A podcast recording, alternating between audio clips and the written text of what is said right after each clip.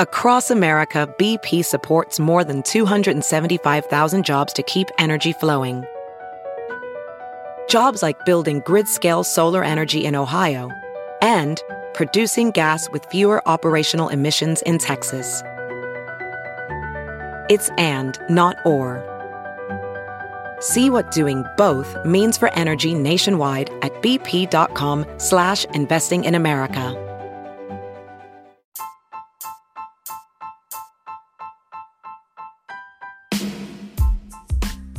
Hi, everybody. Sharyl Attkisson here. Welcome to a special edition of Full Measure After Hours, an interview with President Trump, plus the backstory on how the interview came about, what happened behind the scenes, and me figuring out how to try to get the most information in a short period of time. Do you have something to say and want to make your own podcast? Let me tell you how to do that for free with Anchor. Anchor has creation tools that let you record and edit your podcast right from your phone or your computer. You can even add any song from Spotify directly to your episodes.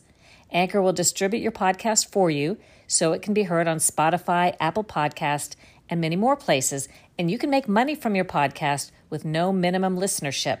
It's all you need to make a podcast in one place. Download the free Anchor app or go to anchor.fm to get started. In a few minutes, I'll play unedited portions of my interview with President Trump. But first, since Full Measure After Hours is about taking you a bit behind the story, I'm going to address a few points. How did the interview come about? Well, I think this was my fifth or sixth time interviewing President Trump. Well, really only one time before did I interview him as president. The other times he was a candidate running for office in 2016. The last time I interviewed him as president was around two years ago, and I've frequently asked for interviews since, but I've been unsuccessful at breaking through until now. By the way, I've also asked for an interview with Joe Biden, and I've been talking to his campaign for a few weeks. I hope they will eventually agree. They say they're considering it. Anyway, why did President Trump finally agree to an interview? What takes place that makes an interview happen? In this case, after two years of it not happening, who knows? I certainly don't.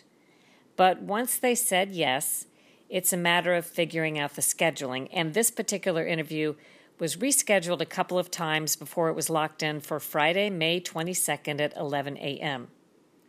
It's never really locked in in my mind until the interview actually begins. I mean, once when President Trump, or then candidate Trump, was campaigning, we flew all the way to Wisconsin because he'd agreed to do an interview at a campaign appearance of some sort. And he was literally in the building when he canceled with us. We never saw him, even though we were in the same building with him. We didn't know why he canceled, but he just canceled. So I tend to not count my chickens before they hatch. The day of the interview this time, on Friday, I got up about 4:30 a.m. I live pretty far outside of Washington D.C., but with the shutdown and coronavirus, traffic's not too bad. I got to the White House ultimately around 7 a.m. to get cleared in through security with my team, which included two producers, David Bernkoff, Daniel Steinberger. You've heard of both of them if you've listened to this podcast before. Um, Brian Barr, my photographer, another photographer, Lee Jenkins, my executive producer, Bat Humphries. So there were six of us. And we met our White House contacts inside, and we got tested for coronavirus. They said that if we heard nothing in an hour or so, that no news was good news. They did the nose swab in the press room, sort of in an office off to the side. They had two, I guess they were doctors, two medical personnel doing these tests. They test the press corps every day.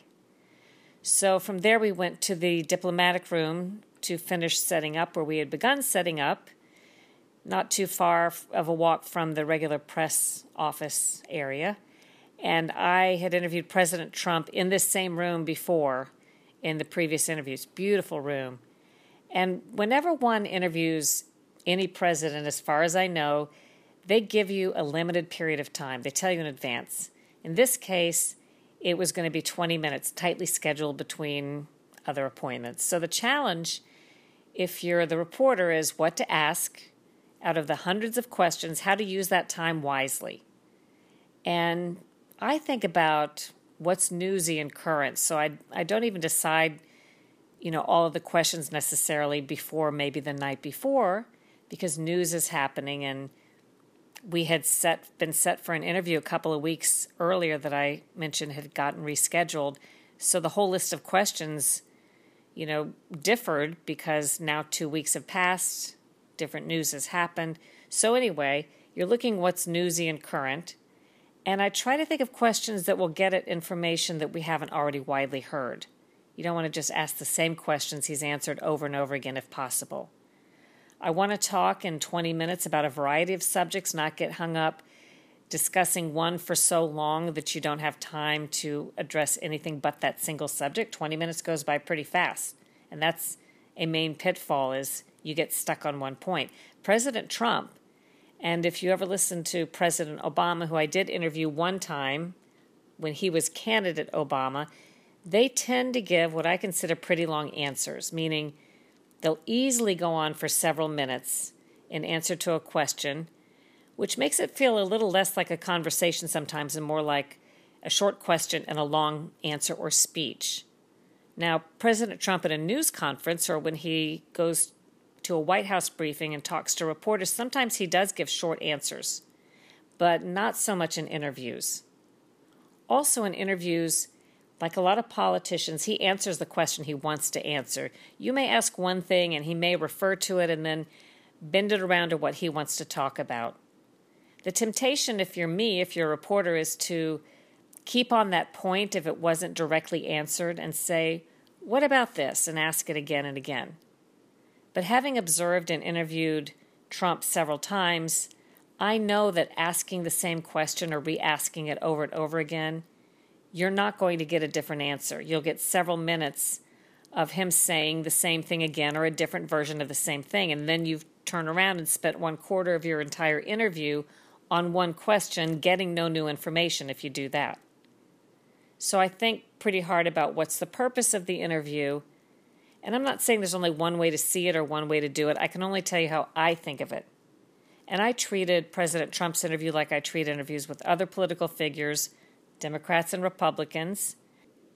Fortunately, on full measure, we have the luxury of some extra time, so this interview is not going to be stuffed and edited down into a minute and a half long piece on the evening news. I really want to hear what the people I interview have to say and I want to let as much of it as possible play. And I think the audience wants to hear that too. So, my goal in this kind of an interview isn't to debate them or transmit to the audience how I feel about them personally. Some people comment, Why didn't you stop and interrupt? Or why didn't you follow up and tell him he's wrong or that he's lying? My answer is, if you think he's wrong or he's lying, why do you need me to say so? So that you know how I feel? Informationally, you already have your opinion. Why do you need me to codify it as part of the interview? Sometimes, what I think these people really want is for the interview subject, the president in this case, to be punished or challenged or debated. And my answer to that is you hear that all the time. He spent about 40 hours over six weeks, by my calculation, recently going before the press and doing just that debating, day in and day out answering challenging questions over and over again. The same thing, really, in my view, not telling us much. We weren't learning a lot from these same challenging challenging questions, sometimes hostile questions being asked over and over again. So, what can I do that's different? Ask questions and listen to the answer and let people form their own opinions. The hope is that you're getting information out of this. What did President Trump and I talk about off camera? Not too much this time. He had a lot more people around him when I interviewed him this time than the other times when we've talked. The room was pretty full during the interview. And he had an appointment to rush to right afterwards. He did tell me after the interview that he wished I wouldn't edit his answers very much. And he complained that David Muir of ABC had done just that in a recent interview well, there's only a certain amount of time in a broadcast, and then the interview takes its course. And we try to use most of the interview, but it has to be edited if it's longer than the time that you have to fit it into. But he's concerned because his style of answering, if you've listened to him and you've noticed this, he starts in one place and he kind of veers off parenthetically and goes into a goes to a lot of other places and then he circles back to where he started. I don't even know how he remembers where he began sometimes. But he does that on purpose and he said that to me. The the style in which he answers the questions that sounds kind of meandering, he's making a point. He's doing that on purpose. And he explained that when you cut the middle out or you cut pieces of it out, you lose the essence of what he's trying to say, which isn't fair. And I take his point. So, what I tried to do, and what I do try to do with interviews in general, was to include the stuff that he said that was important without a lot of editing or in full. I used long chunks of his answers to my questions, and when I had to edit because in the end there was too much material that would fit it than what would fit in this program, I tried to cut out a few long chunks in whole, primarily where it seemed repetitive, so that the interview would still have the information and the answers would remain true to their spirit. You can watch the full interview, the video, at fullmeasure.news right now. But here you can listen to a portion of it, the first 15 minutes or so in this podcast, unedited. So here is the largely unedited interview with President Trump.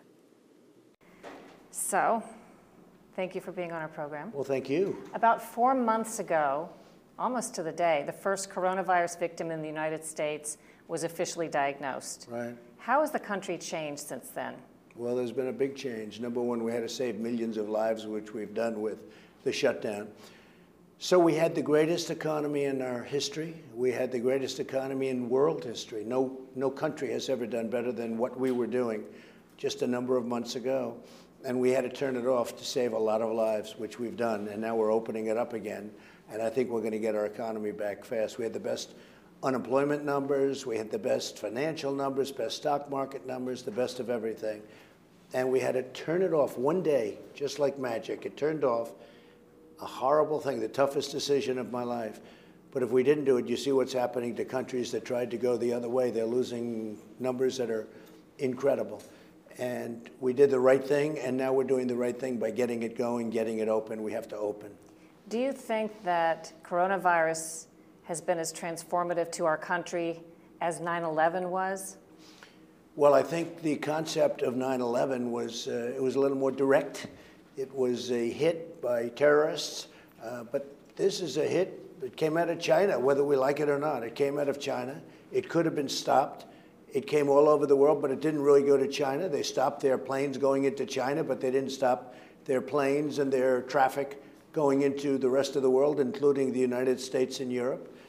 And Europe is decimated, and you look at what happened all over the world 186 countries so uh, no, it's a very terrible thing, and they could have stopped it if they wanted to. They could have stopped it. Either it was incompetent or they didn't want to. Both are not very acceptable, by the way.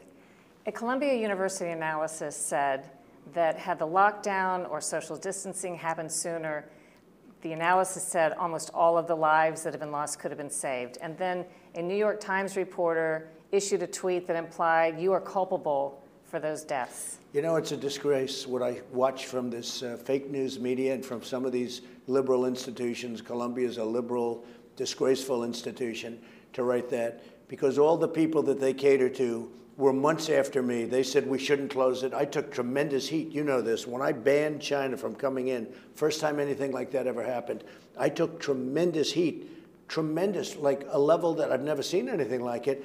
And that went on for months. They were criticizing me uh, Sleepy Joe Biden said it's, I'm xenophobic, meaning I don't like people, certain people. And uh, other people said as bad as that or worse. And that was in January. And I saw that report. It's a disgrace that Columbia University would do it, playing right to their uh, little group of people that tell them what to do. Uh, how sad. So we're at the lowest level of, uh, if you look at the models, and I'm not a big fan of models, but they said 120,000 to 220,000, 250,000, a minimum if we shut down. And after that, it could go to a million five, it could go to two and a half million. So we're going to be hopefully lower than their lowest number, the lowest projection, only because I did close it down. Tony Fauci said I saved tens of thousands of lives by banning China from coming in. Now, they went other places, they didn't come here. We took our own citizens back, which obviously we had to. But to have Columbia do that is a disgrace. I'm not a big fan of that school, not at all. Can you take us to the moment when you remember first hearing about the highest projections? We're talking millions, and we had not been told that yet in the public, but I assume you were told that first. Were you thinking, how is this to be believed? Was it startling and frightening? Yeah. So I was hearing millions of people, and it would have been millions of people. If we didn't shut down, now, would I shut it down again? No, because I, you know, we understand it now much better. We didn't know anything about it. It was You mean new. you would It was not fresh. have, in retrospect, shut down the I would have economy? done exactly, we've done the exact moves that I would have done. And I did it early. The opposite of this Columbia bunch of fakers. Uh, I did it early. I actually did it very early. Uh, but ask Columbia, are you covering the fact that the nursing homes were so badly run in New York and uh, so many people died because there you have a nice liberal guy running it? Did Columbia do that? No, they didn't do that. They don't talk about the thousands of lives that were uh, hurt, ended, ruined, and families ruined in nursing homes. They don't talk about that. They said early. I was so early. My ban was so early that almost a month later, Nancy Pelosi was telling everybody, let's go to Chinatown because she wanted to prove there was no problem. Let's go to Chinatown and dance in the streets. Uh, Schumer in March. All of these politicians, much later than my band, they thought I was crazy. We had a room of 21 people. Out of the 21 people, 21 people in this room, in the Oval Office, nice room, beautiful oval shape, beautiful. And I said, we got to close it down. And of the 21 people, I was the only one that wanted to do it. And then I have to listen to a report from Columbia and all of their people, everybody in Columbia. And if you look at back at the statements made by people from Columbia University, they thought I was crazy closing it down. I was early, and then I have to listen to a report like that. It's, they ought to be ashamed of themselves. To be clear, you're not saying you would not have closed down in retrospect. You're saying you would not do it in the future again? Oh, no, no. I would only have done exactly what I did. Again, Tony Fauci, uh, Dr. Birx, they all said what I did was incredible. In retrospect, uh, Tony, as you know, never thought it was going to be as severe as it was. And, and we're talking about months later, a long time after I did the ban. I did a ban, and nobody thought I should do it. I mean, literally, I don't think anybody thought I should do it. I made that decision by myself, and it turned out to be a great decision. Hundreds of thousands of lives are saved. So now, on top of that, with all of the Democrats and the liberals saying what I did is a mistake, with Biden coming out and calling me xenophobic and other things, it was a big mistake. By the way, he admitted he was wrong. He admitted he was wrong. So now Columbia said I should have done it a week earlier. Honestly, it's a disgrace. Talking about reopening, there are churches and religious leaders in New Jersey, Chicago, California who have said they're going to defy, if necessary, state orders and they're going to open back up. Should they do that? Uh, I think they're going to be in great shape. Uh, we're coming out with CDC probably today. In fact, right after this particular magnificent interview that you're doing, I'm going someplace else. I'm going to be reading an order from CDC, but we're going to be requesting that they open. I think they're going to be calling it an essential service, and it is an essential service. And we want to get our churches back open. Uh, everything, we've had such support from, and, and the churches have supported but it is an essential service. When you look at some of the things that they consider an essential service, but they don't consider religious freedom essential service. Now, the ministers, the pastors, the rabbis, the anybody you want to say, the religious leaders, all religious leaders, they want to keep their people safe too. But when you see that they're arresting people and they're in parking lots in cars with windows closed and the people are being arrested, it's a disgrace. Honestly, it's a disgrace. So I think CDC is going to be coming out with a ruling. I've been working on that one specifically, and I think it's going to take place very soon. In fact, very, very soon after this interview. Many people are taking the government guidance on the anti-malaria drug hydroxychloroquine to basically ward them off of using it and trying it. On the other hand, there are current experiments going on by National Institutes of Health and academic institutions, including for preventive uses possibly. You're finishing your two week course of hydroxychloroquine, finished, correct? Just finished, yeah. Okay.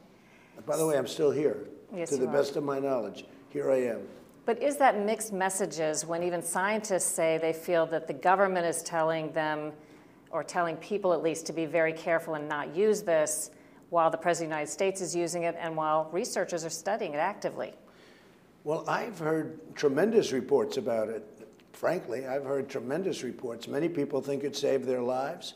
Uh, doctors come out with reports. You had a study in France, you had a study in Italy that were incredible studies.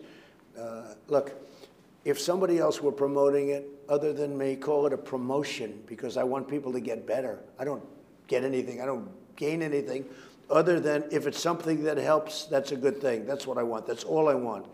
I believe in it enough that I took a program because I had two people in the White House that tested positive. I figured maybe it's a good thing to take a program. You know, we take a little bit of a, a period of time. I think it was two weeks. But hydroxy has had tremendous, if you look at it, tremendous rave reviews. If it were somebody else other than me, these phony reports would have, like the VA, they come out with a report. These are the anti Trump. You know, I got a lot of things done at the VA. The VA, nobody's ever done what I've done for the veterans. I got choice.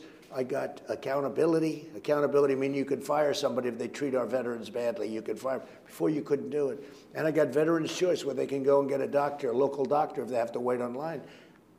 They've been trying to do these things for 50 years, Sharyl. 50 years, and I got it done. And I'm very proud of it. But there are people in there that don't like that I got it done. So they do a veterans thing where they give it to people that are dying.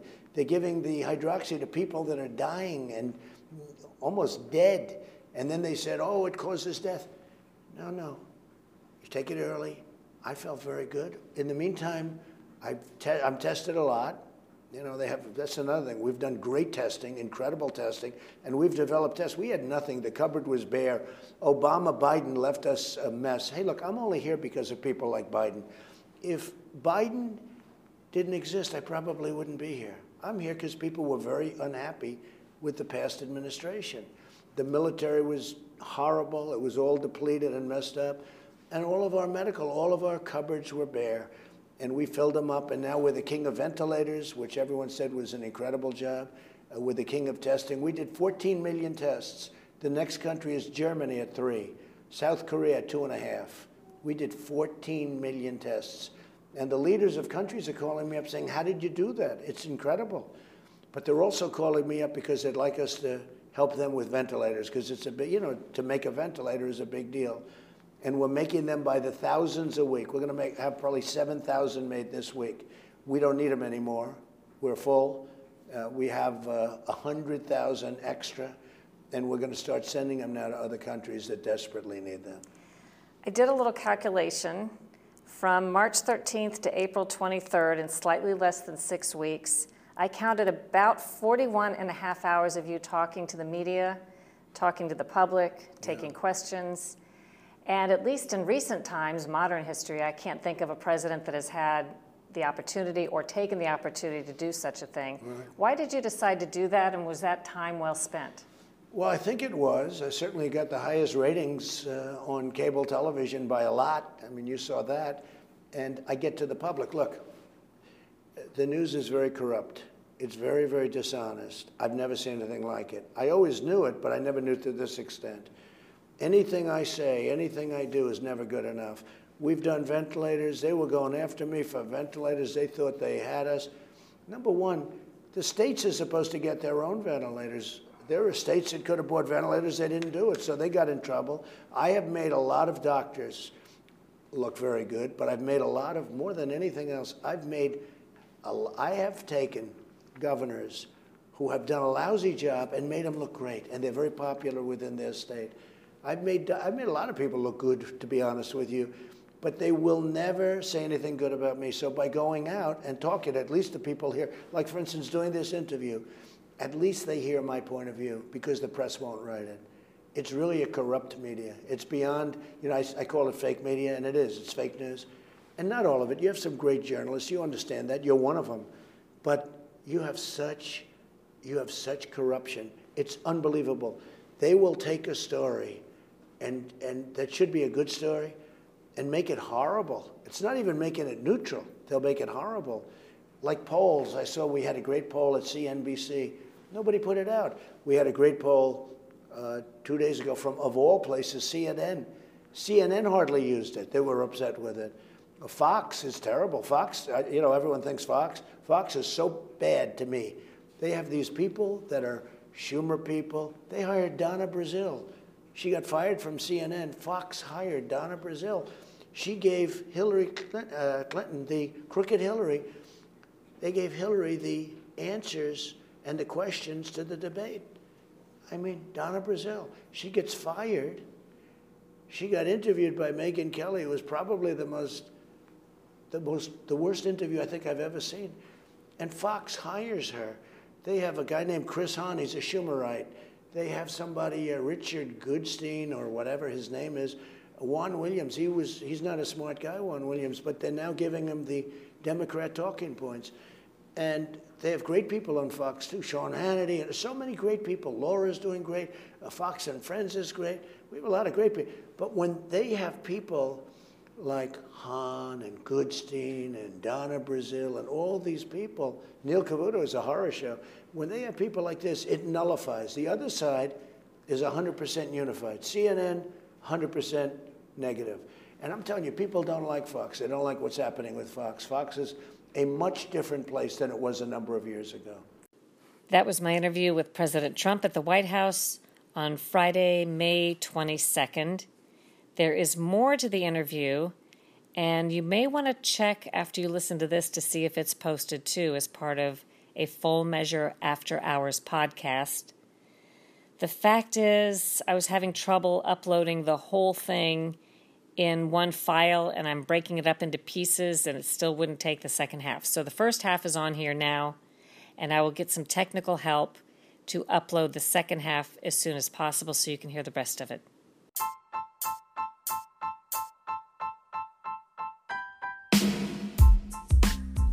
I hope you enjoyed part one. If you do like my podcasts, I promise you will love my new book that's coming out. It's called Slanted How the News Media Taught Us to Love Censorship and Hate Journalism.